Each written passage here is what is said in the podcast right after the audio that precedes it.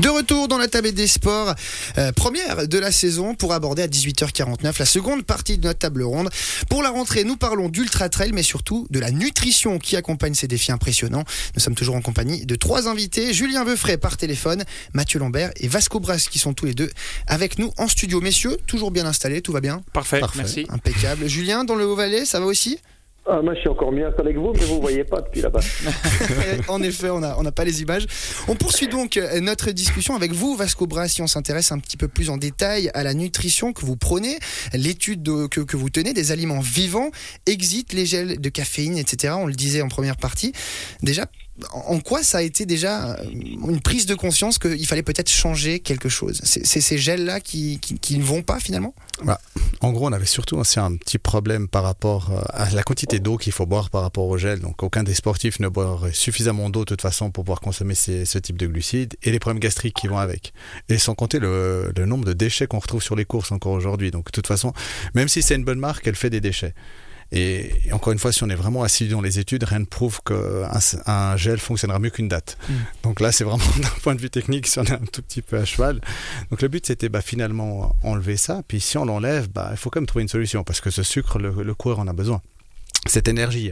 Donc bah, il fallait trouver aussi des solutions. Puis il fallait aussi surtout rechercher qu'est-ce que le coureur digère. Puis c'est surtout ça le, but de la recherche, euh, pouvoir digérer. Est-ce qu'il y a une certaine objectivité quand on parle de ça ou est-ce qu'il faut quand même faire du cas par cas de... Non, il y, a, vraiment du cas par cas uh-huh. parce que certaines personnes sont très sensibles et puis d'autres pourraient vous manger un steak frites la veille d'une course et puis tout se passerait très bien pour eux, même, euh, même du fromage. Donc euh, voilà, euh, on n'est pas tous égaux de ce côté-là au système gastro-intestinal.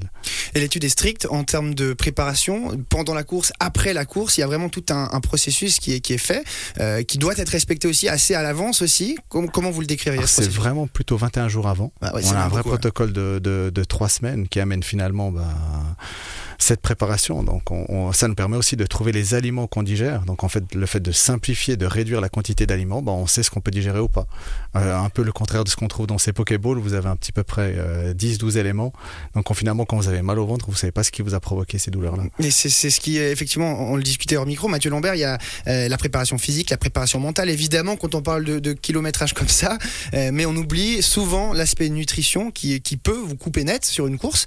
voilà, si vous avez pas, vous avez des problèmes intestinaux, euh, ça peut vous empêcher de courir alors que vos jambes et votre tête fonctionnent très bien. Ah oui, ça c'est sûr, mais le problème c'est aussi que dès que les, problèmes intestinaux arrivent, et eh ben du coup euh, le mental il prend un coup, la tête elle prend un coup, puis du coup le physique il prend un coup, donc il y a tout qui se casse la gueule et puis finalement on n'a plus envie d'avancer. On sait que si au niveau intestinal ça se passe bien, il y a de fortes chances que le reste fonctionne, mais dès qu'on arrive avec des problèmes de ventre ou des gens qui vomissent ou comme ça, il y a tout qui se, il y a tout qui dégringole et la course commence vraiment à être difficile.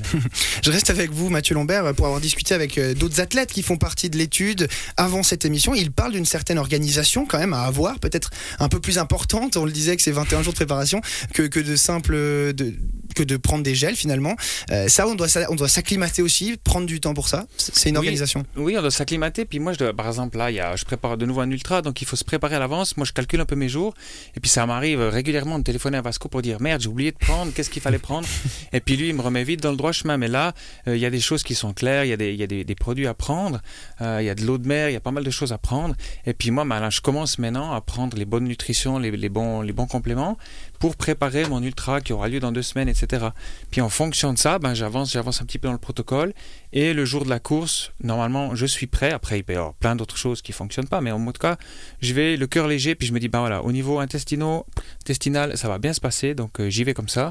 Et si j'ai quoi que ce soit comme question, je téléphone à Vasco, il va tout de suite me, tout de suite m'aiguiller. Ça, c'est, vraiment, c'est vraiment chouette, quoi. Comme suivi, c'est vraiment excellent. Mm-hmm. Vasco Brass, on, parle de cette, de cet enjeu éco-responsable aussi que vous prenez dans votre étude, parce que on parle de, déjà de produits qui vont améliorer potentiellement le corps des, athlètes, mais il y a aussi cet intérêt-là, cet enjeu éco-responsable parce qu'on va utiliser des produits, on va tenter d'utiliser des produits qui sont régionaux, qui sont d'ici, euh, des produits de terroir. Ça, ça vous tient à cœur aussi, c'est important dans, cette étude. Oui, c'était un petit peu ça, le but parce que je crois qu'on se rend pas compte, euh, bah, comme des courses sur l'UTMB, quand vous avez 2000 coureurs qui vont peut-être manger une dizaine de gels et de sachets, la quantité de, déchets que ça qu'on produit, enfin que les coureurs produisent. Donc je pense que si on peut améliorer euh, ou en tout cas réduire la portion de, de ces déchets. je pense que c'est faisable via la qualité de beaucoup de produits produits qui sont vendus, parce que je vous cache pas que peut-être il y a un, un, infime pourcentage de ces produits qui sont de bonne qualité et puis qui seraient assimilables.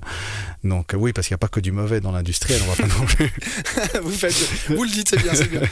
Mais oui, c'est aussi ça un petit peu le, le, le but de, de la recherche. Mmh. Julien Veufray, quand on entend ça, organisateur, on est forcément attiré. On imagine que euh, ça fait plaisir de, voir ces enjeux éco-responsables-là euh, pris en compte. Euh, ça peut être aussi une, bonne image pour le Swiss Peak Trail d'intégrer finalement ces, ces études-là? Oui, alors au-delà de l'image, parce que parce que finalement, je pense pas qu'on, je crois que personne n'est là pour, pour soigner son image euh, avec du greenwashing, un peu comme on, voilà, je ne voudrais pas que ce soit euh, assimilé à ça, euh, mais mais clairement, bien sûr, bien sûr, c'est louable, on doit on doit se poser, mais aujourd'hui, j'ai envie de dire, il y a longtemps qu'on aurait dû se poser énormément de questions sur ce qu'on fait euh, avec notre planète. Nous, en tant que, moi, je vous cache pas, c'est très personnel, mais j'ai plus ou moins décidé que je prendrais plus l'avion parce qu'il y a beaucoup d'autres choses à faire, euh, même avec nos voitures électriques aujourd'hui. Euh, ça, c'est un choix personnel. Maintenant, on organise des événements comme ça où l'impact, n'ayons pas peur des mots, il est peut-être catastrophique. Alors forcément, toutes les choses qui, euh, sans être du greenwashing, parce que malheureusement, c'est comme ça que l'être humain aujourd'hui se voile un peu la face. Je m'excuse, je prends des, positions politiques un peu, mais on se voile un peu la face aujourd'hui en faisant du green, greenwashing. Et, moi, je trouve que toutes les, vraies, actions qui peuvent être mises en œuvre aujourd'hui, on l'a bien compris, on n'a plus le, loisir de se demander quand est-ce qu'on va commencer à s'y mettre il faut le faire tout de suite. Donc c'est louable et, et c'est fantastique et c'est certainement très bon pour l'organisme. Et c'est ce que disait aussi Mathieu Lambert tout à l'heure, c'est qu'on a l'impression que c'est des méthodes finalement qui sont pas nouvelles. Elles ont existé, mais on les reprend finalement pour les remettre au goût du jour. Euh, ce sera peut-être le, le, mot de la fin, Vasco Brass, parce que malheureusement le temps nous est oui. compté.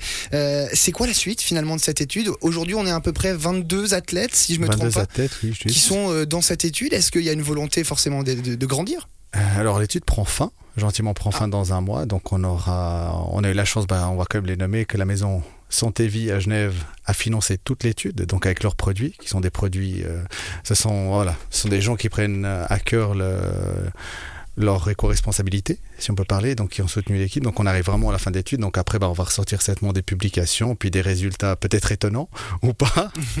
Pour si Mathieu, c'était juste un, phénomène, un ovni, mais voilà.